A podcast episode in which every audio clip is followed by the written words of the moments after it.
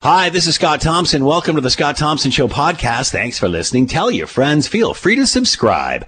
Coming up on today's show, the Prime Minister and the Premier telling everyone to hunker down as new restrictions are on the way. It looks like the president has lost Georgia to Joe Biden. Does this mean he concedes the election? And Tom Wilson is with us to talk about his art, his music, and his identity. A fascinating discussion. It's all coming up on the Scott Thompson Show podcast. Today on the Scott Thompson Show on nine hundred C H M L. I'm Curtis Thompson, Scott's son. The weekend is finally here.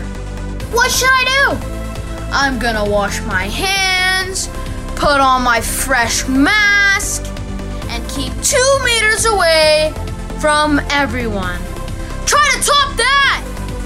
It's the Scott Thompson Home Show. Here's Scott Thompson!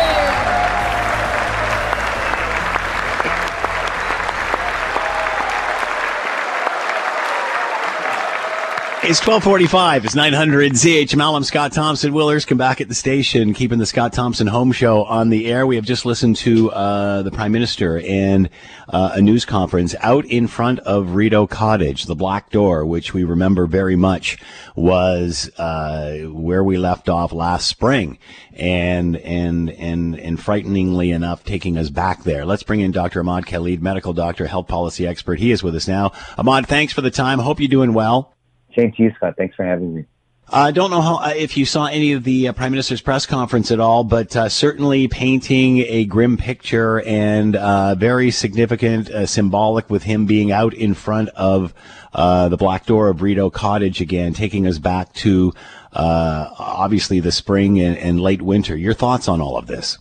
Well, I think it brings us back to the first wave and the first episodes of the pandemic, where it's a clear symbolism of uh, the seriousness and the severity of the cases now. I think it's done on purpose from a political standpoint to signify or signal to the country that we're back to where we thought we won't have to be, which is that escalating numbers of COVID nineteen cases. And the spike in the numbers are, are, are massive, and they're worrisome for people who are involved in the frontline response to COVID nineteen. I think the concern right now is about the caseloads going up and hospitals getting overwhelmed and more and more of our loved ones getting sick. And, and, you know, I think that's what's, what people are finally understanding uh, here with this second wave is, you know, a lot of people are thinking, well, I, you know, I'm not getting sick. I'm not this. I'm not that. But what they're not understanding or forgetting, although the majority of people who get this will survive and lead a normal life, there's a segment of the population that it, that won't, that it will take, that it will take out. And, and, and those people will fill up I C U units. Those people will will fill up hospitals, and then taxing the system. So when there's a car crash, when there's a heart attack, when there's cancer surgery that's needed, it ri- there's a rippling effect, and that's how it harms the rest of society. Do you think we're finally getting that message? Well, I hope so. I think you just very eloquently uh, conveyed that. So I really appreciate you saying that, Scott. I think this is the point that we're trying to say, is that we do know that our I C U units are at full capacity right now. Uh, and that's very concerning. I mean, not across the country, but in some hospitals that are getting to full capacity. And the issue there is that you might not need I C U visit uh, or uh, stay, but if next time you come in for any issue you have at the emergency room department, you might not have the adequate care that you need because our system is being overwhelmed. So there, there is a concern for all of us, or a vested incentive for all of us, to actually listen to the advice of staying at home as much as possible. And, and we're calling back some of the interventions uh, and the measures we have in place during the first wave. I mean, a lot of those things are not new to us anymore. I think all of us are familiar with what the interventions are, what the extent of what we have to do. And I, and I hope that this is today, Prime Minister standing in front of the House and of the doors that are very symbolic of the first wave. It's just an indication of the seriousness of the issue, and we look forward to hear what the Ford government will have to say in a few hours today, because we suspect that, you know, major lockdowns are are happening any minute now. Uh, do you think that um, uh, part of this is the fact that people are, are get, feeling optimistic in a sense about the vaccine, that, you know, we're almost at the end of this and are letting down the guard? Uh, you know, because obviously the messaging is out there. We've been, you know, we've been through this for months now. Uh, but do you honestly think that it's just people, they're just exhausted. They've got enough. They've had enough. And, and they're just being more lax about all of this. I mean, absolutely. I think people have had enough. There is COVID nineteen fatigue. We're tired of living in this pseudo-war-like setting where, you know, we're being told what we can do and not do. Uh, that's difficult for anybody to handle. I mean, we already know that suicide rates are double than they ever have. We already know that the mental health impact this has had on everybody is insane. But the reality is, Scott, you have to come to a decision on whether population health is a, is the most important thing you want to think about, considering we're making a decision. And the reality is nothing in the world, no money, nothing in the world will ever come in the place of a loved one dying or somebody you know getting really sick and the pandemic getting worse over time. So we have to prioritize that. Population health should be the first thing uh, on everybody's mind. And when you're considering whether to get in a large gathering, attend a party, or, uh, or exercise and behavior that can jeopardize population health, just think about everybody's loved ones who, you know, we can recall stories of people not able to visit individuals at hospitals that were dying, not because of COVID nineteen, but for any other illness. But because of COVID nineteen, you're not allowed to visit them. So what I'm trying to make here, the point is that the repercussions of this escalating numbers can have tremendous impact on everybody's lives. And so it's important that we all keep in mind that we're tr- this is a, a measures to protect population health. And as you mentioned, the Premier uh, going to speak this afternoon at three thirty this afternoon. We will uh, cover that press conference live. Um, can we can we surgically do this? Uh, we're presuming that the, the Premier is going to announce more restrictions, certainly in the hot spots, which, uh, you know, obviously appear from Hamilton all the way around to uh, uh, the other end of Toronto. Can we surgically do this through these hot spots, or do you think this is going to require a blanket sort of Uh, situation? Because even in Hamilton, some people are complaining, my goodness, you know, we're not Peel. Why, why are we getting grouped into this, this red zone? So what are your thoughts on, on what we need to do moving forward? Well, my thoughts are based on evidence. The evidence tells us that this sectional or silo structure policies where Hamilton is different than Toronto or, or whatever the case is, don't actually work when you have a mobile country. The beauty of living in Canada is that we don't have borders across our cities and our provinces. You are free to travel wherever you would like within our country. Uh, and by with that freedom comes an issue with come, when it comes to controlling a pandemic like COVID nineteen. How do you stop if Scott right now was to get in his car and come to visit me where I reside in downtown Toronto? Is anybody going to stop you or anybody going to check whether you have COVID nineteen? Mm-hmm. Or when you leave downtown core Toronto, are you going to be checked whether you're bringing COVID nineteen into your own home community? So the point I'm trying to make here is that this, you know, COVID nineteen cares very little about the fact that one spot of the country is not a hot spot and the other one is. It's just trying to find a human host. And as long as we provide it with a human host, it will, it will find a way to get through any community, regardless of where it is. We do need a national strategy. We do need a multi-pronged public health strategy that includes national testing plan. And we've said this over and over again. We need widespread frequent testing. And one way to do that is through this antigen rapid test where every household in Canada should be getting those tests, should be getting checked. So next time Scott wants to get in his car and come to visit me downtown Toronto, he can get checked on his own home if he has COVID nineteen, and if he's negative, he feels comfortable that he can come down and vice versa. Do we have access to that sort of fast testing yet? I mean, we certainly hear lots of people talking about it, but we don't seem to be there yet. We have three point eight million tests right now in Canada that the Canadian government was able to secure. So we do have access to them. Canada has been very, you know, sort of uh, bold in trying to secure them. The issue still remains on jurisdictional duties and how we're going to be able to distribute them. Right now, currently, the government of Canada has announced that those three point eight million rapid antigen tests are being deployed for rural settings, so areas in the country where don't have access to assessment centers.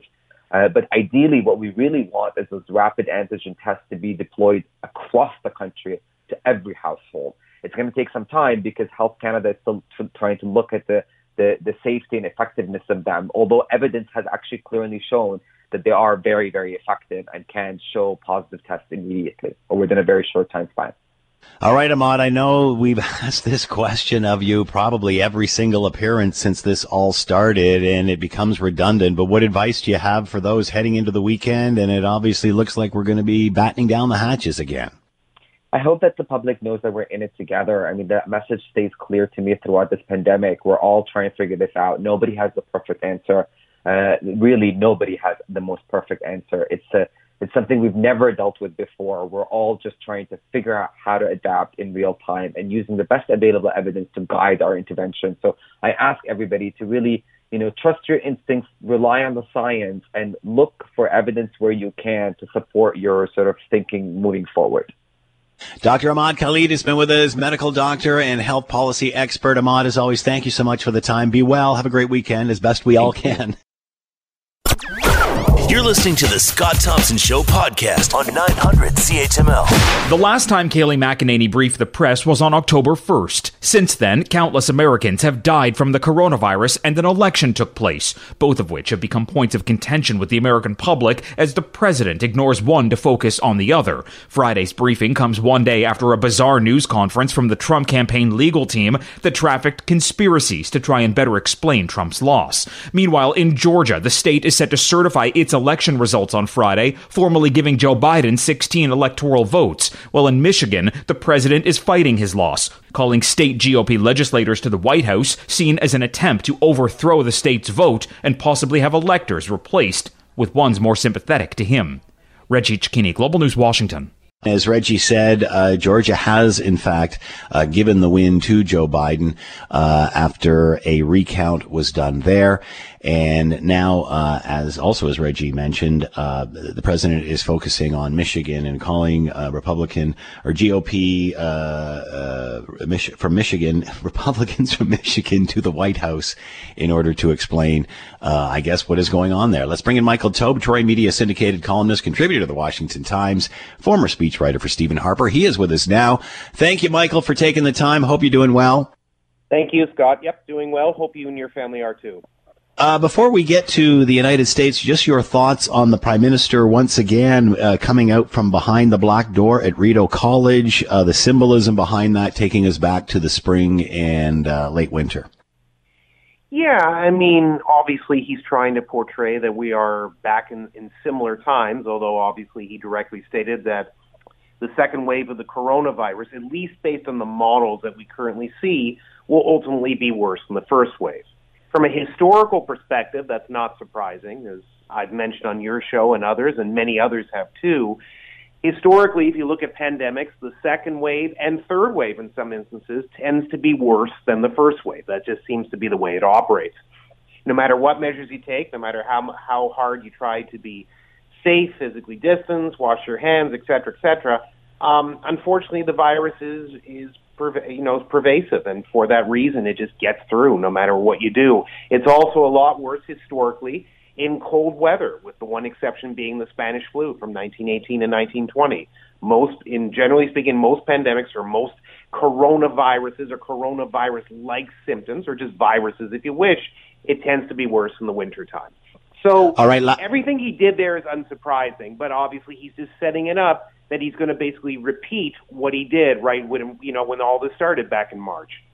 Uh, last question on the Prime Minister, then we'll move on. Um, yesterday, uh, announcing a climate change policy, uh, which I guess didn't make too much attention, uh, get too much attention, so simply because we're in the midst of a pandemic. When asked exactly. about it today, when asked about it today during his news conference, he didn't really talk much, too much about it, and said how his focus instead said how his focus was on the pandemic. Yet announced this yesterday. Uh, reasoning behind that, timing, good, bad. Because he always focuses on pet issues. That's not surprising. That's the way this prime minister has operated from day one. He has his own little issues in mind about uh, climate change, guns, various other things. And as you've seen, even in twenty twenty, as we're dealing with covid nineteen, he still brings them out from time to time. Not surprising. So basically for him, he just wanted to get it out there, and now he's obviously trying to, I wouldn't necessarily run away from it, but hop away from it, so to speak, to just sort of let it sit out there, let, you know, let it fester, and then he'll worry about it later. He got it, he did exactly what he wanted to do, so probably for him, mission is accomplished because he gets to talk about one of the issues that some of his supporters are big on, but quite frankly, if you look at polling data, and there's been some recent ones, in the last little bit, Scott, most Canadians aren't paying that much attention to climate change and the environment for the obvious reason that we should be solely focused on the pandemic, or if not solely, mostly focused on it, with other issues obviously following along. That's the way it should be done. So he got what he wanted. He got his attention for it. But in the end, most Canadians aren't going to really pay that much attention because most Canadians right now at this present time don't care that much about the issue. Okay, let's head down to Georgia. Uh, after the recount, they have called it in Biden's favor. Your thoughts on all of this? Yes, they basically confirmed it. I was looking for the exact number. I can't find it. But basically, the state was decided by just a little over twelve thousand votes, which in a state where more than five million people voted, it's You know, it's only about zero point one percent differential, which is very, very small. No, it's not the smallest we've ever seen. Obviously, twenty years ago, an entire case went to the Supreme Court of the United States over roughly about four hundred fifty-five votes. That was in Florida, and that's a bigger state overall than Georgia. So you see these things from time to time. But basically what has happened is Georgia has now officially certified their state in favor of Joe Biden. So unless there is a major case brought forward into, let's say, again, the Supreme Court of the United States or something of that nature, it's right now in his tally, which means that Biden has uh, three hundred six votes overall in the Electoral College, you know, excluding the possibility of some faithless electors and whatnot, which basically means he has roughly about the same tally that Donald Trump did four years ago, which is kind of interesting. Uh, but again, was it expected? Yes. I mean, did most people think that he it was going to be overturned with such a wide margin? No. But again, that's basically what the Trump team is trying to do. They're either trying to cast some dispersion, cast some doubt, or challenge it in hopes that they can catch something somewhere, as they're doing with Wisconsin now. They're going to be trying to get a recount there. Uh, so, uh, what happens now? I mean, uh, Georgia was obviously a, a key point. Now, uh, the president is focusing back on Michigan, wants, uh, members of the G O P to meet at the White House. At what time do you let this go?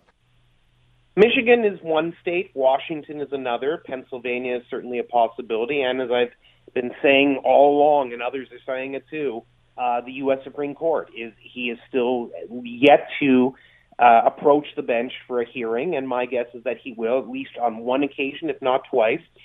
So this is a long way from ending. As, as much as people keep saying that it's ended, the you know the election is done, we've got to start the transition process, under normal circumstances, yes, that's typically how it operates. But right now, because of all the various challenges, which are either legitimate or just a, a stall tactic, depending on which side you believe, there's not really much you can do right now. So it's not over.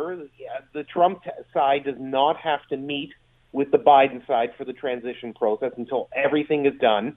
The twentieth Amendment, Section three of the U S Constitution directly states that the Electoral College and the certification of all the U S states cannot be performed until all these matters are basically closed. It has to be done cleanly. And as of right now, it's not clean. There's still matters that are up in the air. The rationale behind it is one thing. The strategy is another, but it's nowhere near done as much as people would like it to be. Um, uh, as far as, uh, well, it's not done uh, formatically and, and as far as following uh, all the rules and regulations, but as far as who's going to be a winner or loser, that's pretty much been decided. No? No. I mean, I mean, I know. I know legally it hasn't, Michael. It but hasn't. The way things are, you know what, I know. Okay, we'll leave. We'll leave that. That I'm not going to argue about that. Because there's matters up in the air, and you've got to follow the procedures. Even I, and I'm not. I'm not denying that, but. It, I'm not denying that, but but but uh, more reputable people than you and I have called this already. That's I guess that's what I'm basing my decision on. So how does this change the race for the Senate in Georgia with this now being declared in um, in, Trump, in Biden's favor? Well, um, basically right now, as, as I sort of said, and I'm just being a broken record, it's it's sort of all up in the air right now. Obviously, the Biden team will accept victory in Georgia, and they're pushing forward. In fact, earlier today, Joe Biden announced more people who are going to be serving in his White House staff. So he's moving along the way he should be moving along. He's presuming himself to be the presumptive president-elect or the the next person to be the occupant of the White House. So he's moving forward in his direction, while counter, you know, you counter it with the fact that Donald Trump and his legal team are continuing to fight it in various states. And basically you have two different results going on at the same time. It's not completely unheard of, but it's unusual the way it's being done right now. But right, so basically Georgia will just be used as an emphatic point for the Biden team. Trump's side is going to obviously keep claiming that the whole thing, you know, that they were screwed out of the whole thing, that the whole thing was rigged, et cetera. But again, I think that the battle is really going to go to the U S Supreme Court if they're willing to hear it.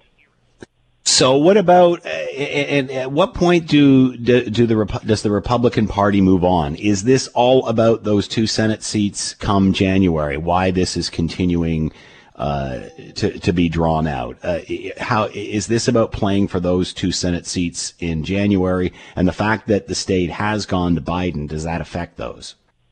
I think, again, I, I think that you have to look at the overall picture. Yes, obviously the two Senate seats or the two um, races in Georgia still outstanding are extremely important because the Republicans want to hold to the U S Senate. It, it may end up being the only level of government they actually obtain after all is said and done by early next year. So for that reason, they're going to put everything into it to ensure that their two candidates, Uh, Mister Perdue and Miz Loeffler, get through. And if they get them, then at least if nothing else, they can push back against a Biden presidency, if, what it, if that's what it ultimately becomes. But in other cases, to be fair, you know, quite frankly, um, they are also supportive, you know, they're supportive of the White House as well, because even if they don't necessarily like the president all that much, again, it's a Republican in the White House. They're trying to basically either just stay out of the conversation or be somewhat supportive. If you notice, very, very few Republicans are coming out strongly in favor of Mister Trump. There are some, of course, but the vast majority of them are sort of playing along the game and just letting it sort of sort itself out, because in the end, ultimately, they can kind of sense where it's going. And the chances of Mister Trump winning, you know, I've said this to you before, but I'll say again, are very slim. Not completely impossible, but very slim. So they have to prepare in their own right, too. But they also have to be party loyal to, loyalists, and they have to support they have to support the president for right now. It's interesting the point you made. I don't want to keep reflecting on it, where you said that, I, and I pardon me if I'm paraphrasing a little bit, reputable people or more reputable than us have actually already declared the election over. I, I, I hate to be the bearer of bad news, but some of the reputable people I may be thinking of, and you know, you'd have to name them all for me, Uh, may not be terribly reputable to me, quite frankly, and quite a lot of no. others as well. Fair enough, Michael. And there also there are, you know, there are people associated with the Lincoln Project and other groups that are seen as reputable, quote unquote. And I think a lot of Republicans today don't see them that way and see them actually as traitorous in the way that they handle things, even if they were doing it from a purely personal point of view, which they had every right to do in a democracy. So I think we have to be careful with the language that we use of who is saying what. I also don't agree as well that people who are coming out and saying that that Donald Trump has won the election, some of which, by the way, are reputable, Scott, they're wrong too. So I think that everyone who's making these big proclamations should just take it easy and relax. Everything will sort itself out, because the U S, while imperfect, is still the greatest democracy on earth. They will figure this out. They will get everything in order. If the U S Supreme Court hears it, a decision will be rendered. And if they don't, that will end the issue. And then Donald Trump has to stop stalling. He'll have to then figure out how to coordinate everything, get the transition team in order, and move forward. That's the way I look at it anyway. Are you worried, Michael, about lost faith in institutions, or do you think this just strengthens them? Uh, because, again, you know, a lot of Trump's rhetoric's been questioning everything, which I guess we should all do. We should, healthy debate is needed. Um, but but certainly, you know, uh, uh, certainly not putting trust in a lot of the institutions, including, uh, you know, the election itself. Are you worried that that is is going to erode democracy in some way? You know, I, I know people are obviously concerned about that, and I've seen some op-eds in various newspapers, um, uh, Washington Post and New York Times certainly, and I've seen in some smaller ones as well, including a couple of conservative-leaning ones, kind of questioning the fact that basically the, the whole nature of you, American democracy is being disrupted very badly by this, and maybe permanently destroyed as well. Again, I think these are very grandiose speculations at this point. It's not that people who have been doing this longer than me or longer than you and others are not thinking along this level, it's really just a question of, is it not defeatism at that point? Should we not at least allow the system to play itself out and recognize that the president, no matter which president it is, is obviously a very important person for either a four or eight year span, which has been the, you know, the normal tenure because of the pre- limitation for two presidential terms, which has been in place now for decades. The person is certainly important, but the office itself or the nature of democracy is much older, much stronger, historically powerful, and gets past a lot of these controversies. Again, it sort of leads me to believe, you know, when people are saying that mm. Donald Trump, quote unquote, has ruined the Republican Party. Well, the Republican Party is much older than Donald Trump, and it has somehow survived a whole series of good and bad presidential candidates. And guess what? They'll survive Trumpism as well. There will be people who follow Donald Trump, and they'll stay there for a while, and they'll play roles, but there are lots of other Republicans as well. Much the same way people were looking for the next Ronald Reagan when he left office. There never was going to be anyone to replace Ronald Reagan because he was a unique entity.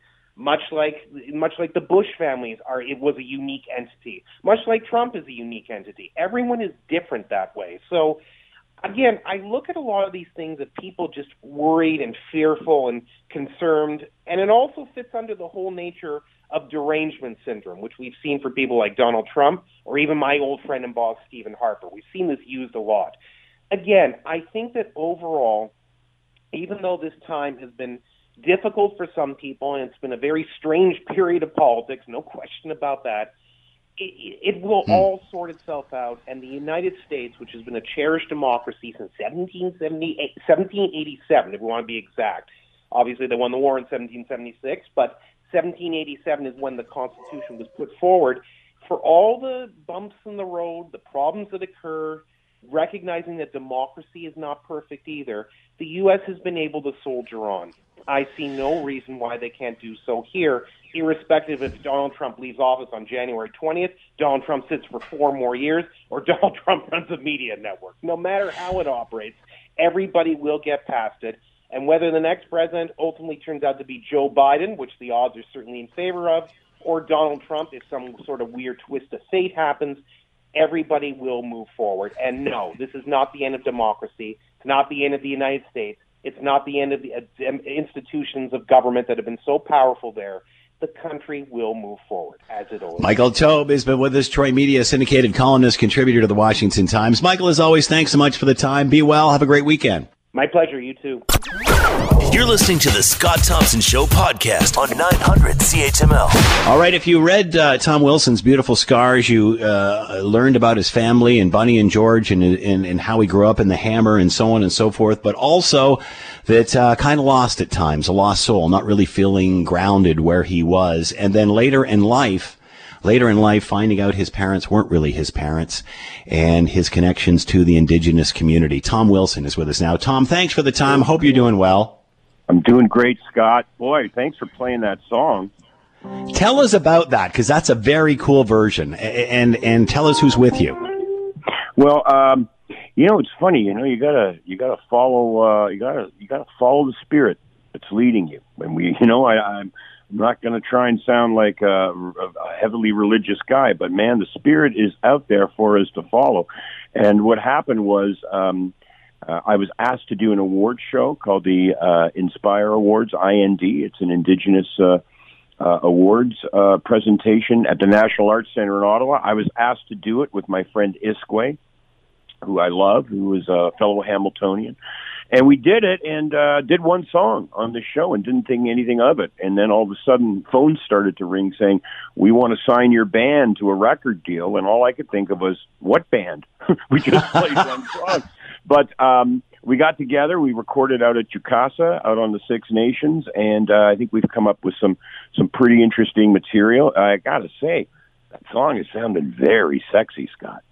Boy, is it ever. It just adds a different element to it as a duet. And you, you guys, you two have done various versions of this where she's the lead, you're the lead. It's amazing how it has all turned out. Yeah, and we're just getting going, but you know, yeah, yeah. delighted. I mean, come on, man. I'm, I'm, I'm, I'm feeling sexy just singing it, man. I know, I know. It sends chills up your spine. I hear you. Tom, Tom, what was it like to find out that your parents weren't really your parents? I remember having a friend that discovered this. What was that experience like for you? Well, it was uh, uh, very emotional. Um, uh, of course, I, uh, Bunny Wilson is uh, was the greatest person I think I'll ever meet. George Wilson gave me everything he could. But um, I think that you can talk to a lot of adopted uh, kids uh, or uh, kids that don't know their, their true identity. And I don't mean like superheroes, but we don't know our true identity, and we just feel like there's something missing. We feel that uh, the dots just aren't connecting. Uh, the blood streams aren't running uh, in the same direction.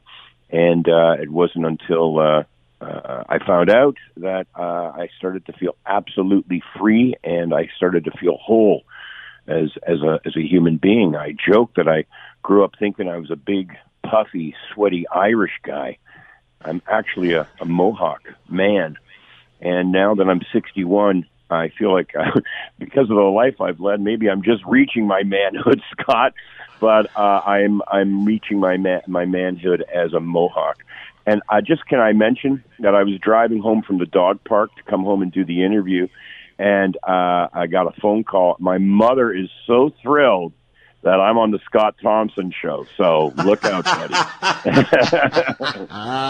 Oh, uh, my. Out there. All right, thanking you. Uh, so, so you know, finding out your parents aren't your parents, that's one thing. But uh-huh. again, you talked about the spirituality of this, realizing yes. you're you're a member of the Indigenous community. What was that like? Uh, well, first of all, um, unlike uh, most, uh, most, uh, most, unlike high school and uh, most clubs and uh, things, it wasn't like that. It was like I found out that I was uh, Indigenous.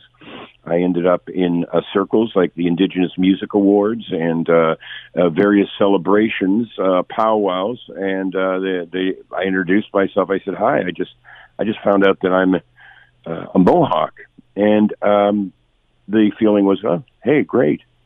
Now you're one of us. Come on in." There was no, uh, there's no questions. You know, you get the questions in in uh, the colonial world of, you know, well, you know, I get the, I got the questions a lot, like, well, well, how Indian are you? Right, which um, you know what? I don't. I don't even take that as a rude thing. I just think that that is the way that uh, the education system has has taught yeah. the colonial world how to think about the Indigenous world, and it's wrong. Let's just start with that, Scott. It's just wrong. The teachings uh, that we've learned in school uh, are not how it was. Uh, history is a one-sided story, and uh, I don't think that we're going to be able to change the generations that grew up with that education, but what we have to look forward to is uh, coloring the world uh, with our culture and integrating and speaking to one another um, and telling each other stories and making this a better country. We already live in the greatest country on the planet, Scott. The um, Truth and Reconciliation is a giant scar on this country. Sir John A. Macdonald was a murderer, of course, and uh, and we have to we have to start not yelling at each other anymore. We have to start talking to each other. We have to start listening. If we start listening instead of talking over one another and dismissing each other's words, if we actually turned off C N N and Fox News and deleted our Twitter app for a minute, gave ourselves a chance to replenish and breathe, we could feel the love that we have in our heart, and we know what we could offer the world. So these are steps that we have to take, not just in the Indigenous world, but also in the colonial world. How did you find out exactly? I was going out and speaking to her, and uh, they gave me a handler. I go out and uh, lecture at the universities and colleges and conferences and things, and I was flying out to Regina to do um, uh, one of these. One of these. Oh, sorry, Scott. Things are blowing up here. On me. Hold on now, Scott. And... Um, Uh, what happened was uh, the, the person that was kind of the handler, the person running the show, said, uh, you know, uh, I'm really excited to meet you. I'm a fan, and you don't know this, but your family and my family used to be friends. And I explained to her, I said, well, Bunny and George were, were really quite, uh, they were getting elderly by the time I came along. George Wilson, great man who raised me, was blinded in the Second World War. Um, he had a massive head injury. He was a tail gunner in a Lancaster bomber, Scott. Mm. And for those listeners that don't know what that means, a tail gunner position in the Second World War was known as a suicide seat. The young men, boys that sat in that seat, most of them didn't come home. George Wilson did come home with a massive head injury and totally blind. So my household on East thirty-sixth Street was pretty shut down. Nobody in Hamilton Uh, ever got in. And Bunny Wilson, I didn't think, had any friends in Hamilton. And this woman said, no, no, no, my my mother's, uh, my grandmother's name is Mary Brennan. She was friends with Bunny, and I remembered her grandmother. My heart broke open, Scott, because I didn't think Bunny Wilson had any friends, and sure enough, she had this woman. And then she said, yes, in fact, my grandmother was so close with Bunny Wilson, she was there the day you were adopted. Oh. And I said, what? And that started this eight-year journey that I'm on. And it's a journey that uh, uh, I am starting to feel my uh, my Mohawk blood more and more every day. Um, I found out that uh, not only am I a Mohawk, but I grew up an only child. I have six brothers and sisters back home in Kahnawake. Uh, my uh, I'm, oh. I, I came. My mother, Janie, and I are are now uh, having a relationship as father. Uh, as, as mother and son after fifty-three years of being cousins or being told that we were cousins. So um, that really opens things up. So I come from, Scott, seven generations of iron workers. I come from men that built, you know, New York City. In fact, my sister's great-grandfather is one of those guys, the fourth guy in, sitting in that famous photograph building Rockefeller Center. You know, those guys eating their lunch, that yeah. iconic photo. Most of those guys are from Kahnawake, the reserve that uh, my family is from in Quebec, outside Montreal. And everybody in Kahnawake had somebody in that photo, either a great uncle or a neighbor or a grandfather. Uh, so the connection to my culture is not going to come the same way as it did for my mother or my brothers and sisters. I f- believe that through my art and my music and the next book that I'm writing for Random House, Blood Memory, those things will bring the Indigenous world back into the light, uh, not just by me, but by other Indigenous artists. And it'll be a part of leading the way forward to a more loving community and a better Canada. But I always I believe that artists are much smarter than politicians and uh, much wiser than churches, and much more interesting than corporations. So uh, my job is to, to work as an artist. And I'm not saying, Scott, that my art is, is, the, is the beginning of the movement or the ending of a movement. I'm just saying that I'm part of something that is happening in the Indigenous world, and Indigenous art and music and literature is being recognized all over the world more and more. It's art that I think will lead us. Well said. What has it been like for your birth mother, Janie, to experience this with you once you found out? Well, we're both so similar, you know. Um, I know what I look like. You know what I look like, Scott, but I'm very sensitive. And so is she. And I start to figure out so much of myself I see in her, you know. So much of me she sees in her. Uh, the relationship is, is fantastic. Uh, we're nurturing each other through the uh, back end of our life. How's that? Uh, that's this is a rebirth. It. This is a rebirth for you. In so many ways. So, and it awakens so many other things, Scott, you know, besides um, this book, this next book that I'm writing, besides the uh, music that I'm writing for a different project. I wrote a play. I'm writing a, a T V show right now. Um, Uh, I, I'm kind of a busy guy, but uh, also things, uh, the injustices and in the uh, towards the Indigenous communities from coast to coast are, are something that makes my blood boil and, and makes me feel rage. And uh, I'm finding ways to be able to deal with that and help in those situations. I mean, we are experiencing just outside of Hamilton and Caledonia an example of um, colonial greed, and it's something that uh, that should be recognized as that. And rights, uh, wrongs need to be made right. and it'll be a slow process. But uh, you know, I, I stand, I stand with those uh, those land keepers out there on uh, fourteen ninety-two Land Back Lane. They're righteous people. They're families. You know, they are people that care not about the construction of crappy houses. They think seven generations down the line. And that's the indigenous way, is that we take care of the land the best we can. We take care of this planet. We take care of all of our communities as best we can, not for ourselves, but for our children, our grandchildren, our great, great, great grandchildren. We think seven generations down the line.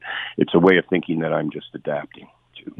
Uh, we're going to talk to uh, we're going to talk to somebody about the, the national unity fire that's taking place in regard to fourteen ninety-two Land Back Lane. Also want to talk. I uh, also want to mention too a guest we had on yesterday, uh, Kim Smiley Wiley, uh, a uh, a meeting of unity, three p.m. Argyle Street at the barricade on Saturday, and uh, that's both sides getting together and just saying, hey, uh, let's bring the government together and and the Six Nations and get this solved finally. I just we've only got a little bit of time. time left because I want to get Jennifer on, but um, talk about your art for a minute. And you can definitely see, and, and maybe I'm wrong. I mean, I'm not an artist. I, you know, I, I just know what I like, but I, I can certainly see the indigenous influence there. It, it, did it come out in your art before you even it, knew this? It's crazy. I've been painting since nineteen ninety-seven. Yeah. The way I'm painting now is the way I started painting: simple images, colors, and stories. I write, I write my book.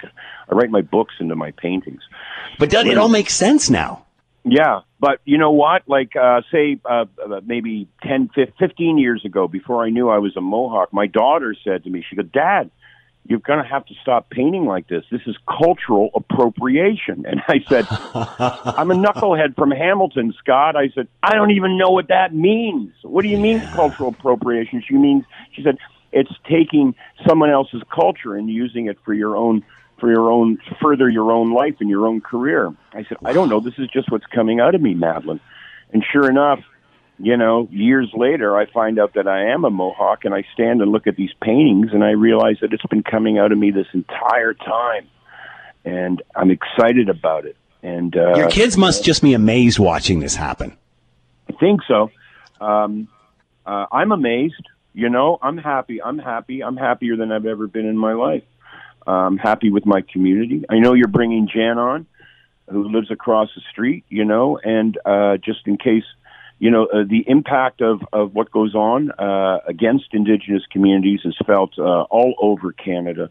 An example is in my neighborhood, people are driving around, you know, with very nice cars with "land back" written on the side of them. You know, people do feel things, and we do feel the thing that, that, you know, it's not it's not the Six Nations. It's not Caledonia. It's the words that are spoken that can drive people down. Hate, fear, and greed are an ugly combination, and they're the ingredients that are pushed forward by local politicians in Caledonia and Haldimand County to influence people, and I think it's an ugly scene, man. In fact, when I was talking to friends in Nashville about this, they said, "Wow, this sounds like the Jim Crow South." Hmm. That's that's not a very good comparison for Caledonia and Haldimand County to be compared to the Jim Crow South. It's something that is just someone's opinion, but it's someone's opinion from thousands of miles away in the South, man. And that's a scary thought.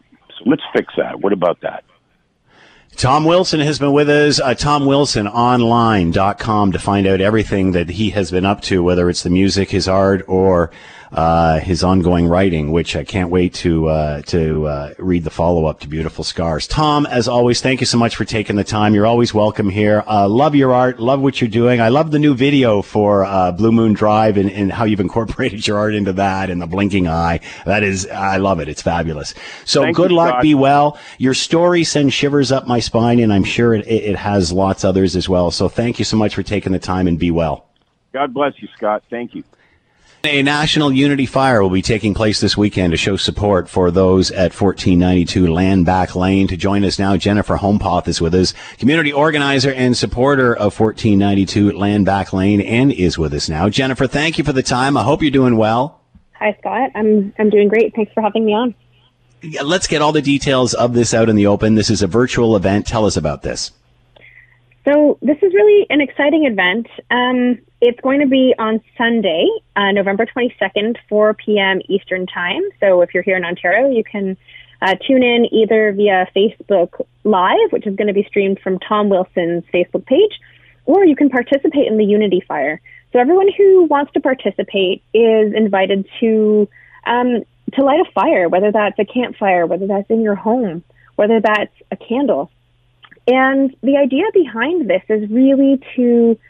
to gather people together. You've just heard some some really impactful stories from Tom's words, and I think oftentimes, you know, as as someone who is non-Indigenous, who's um, a second generation immigrant to this country, I think that it's often stories and hearing other people's realities that bring us together, that allow us to really empathize. So, so everyone's invited to um, to light a fire and to show a message of support. And the idea is to bring people together around fourteen ninety-two Land Back Lane and what that means to the people of Six Nations, what that means to Haudenosaunee people. Do you get the feeling that attitudes are changing and that uh, people want resolution? They want these issues to be resolved. They want the dialogue to happen. Uh, do you get that feeling?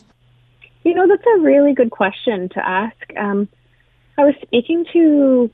I think it's really of two minds. A lot of people that I'm seeing who, you know, live even in the neighborhood, they're they're really in support. And these are people who don't, you know, don't share an Indigenous heritage, um, and they're they're saying, you know what, I can see that this is a story that has been happening since, you know, the very the very short history that has been Confederation. This is this is something that we need to deal with. And I, I heard from a neighbor, um, and she said, well. I, I think we have to deal with the Canada that we have now. We got to talking a little bit, and, you know, we kind of came to this place where I said, well, this is the Canada that we have now. Yeah. The Canada that we have now is this. And people like Tom and people from Wet'suwet'en all the way to the Mi'kmaq and the East Coast, this is our Canada. So this is what we're trying to deal with. And, um, you know, I find it difficult because I find that as much as there's movement, there's also division. There's new division and, and new kinds of intolerance. And and I think, you know, we're going to have to ride like the fear and the uncertainty, even as we try and work towards what does it mean to resolve issues. Because do you think Canadians resolve, under yeah. do you think Canadians understand why this has taken long, why this hasn't happened up until now? Well, not not that it has, but we're moving towards it, I guess. Do, do, do you think they understand that? You know, I think um, I think that we are now in a place where we're getting information from all sorts of places. And um, was having a conversation with my father, who's about Tom's age, who is living in the neighborhood where Tom grew up, you know, in the East Mountain. And he said, you know, people in my age, we are watching and we are listening to the news media. We're hearing things. But people who are younger, like you guys, choose what you listen to. And And I really think that there's been, you know, there's more voices um, to be heard from. And and I think that people are hoping to resolve things, but it's a really hard thing to unlearn things that you've learned, just as, as Tom yeah. was talking about. Mm. Yeah. All right, the uh, coast-to-coast Unity Fire in support of land defenders, fourteen ninety-two Land Back Lane, Sunday, November twenty-second, uh, four o'clock until five thirty, coast-to-coast Unity Fire, fourteen ninety-two Land Back Lane, and you can access this through Tom Wilson's website. Thank you so much for the time, Jennifer. Good luck with all of this. Be well. Thank you. The Scott Thompson Show, weekdays from noon to three on nine hundred C H M L. This is the Scott Thompson Podcast, available on Apple Podcast and Google Podcasts or wherever you get yours. And don't forget to subscribe, rate, and review so you don't miss a thing. I'm Scott Thompson, and thanks for listening.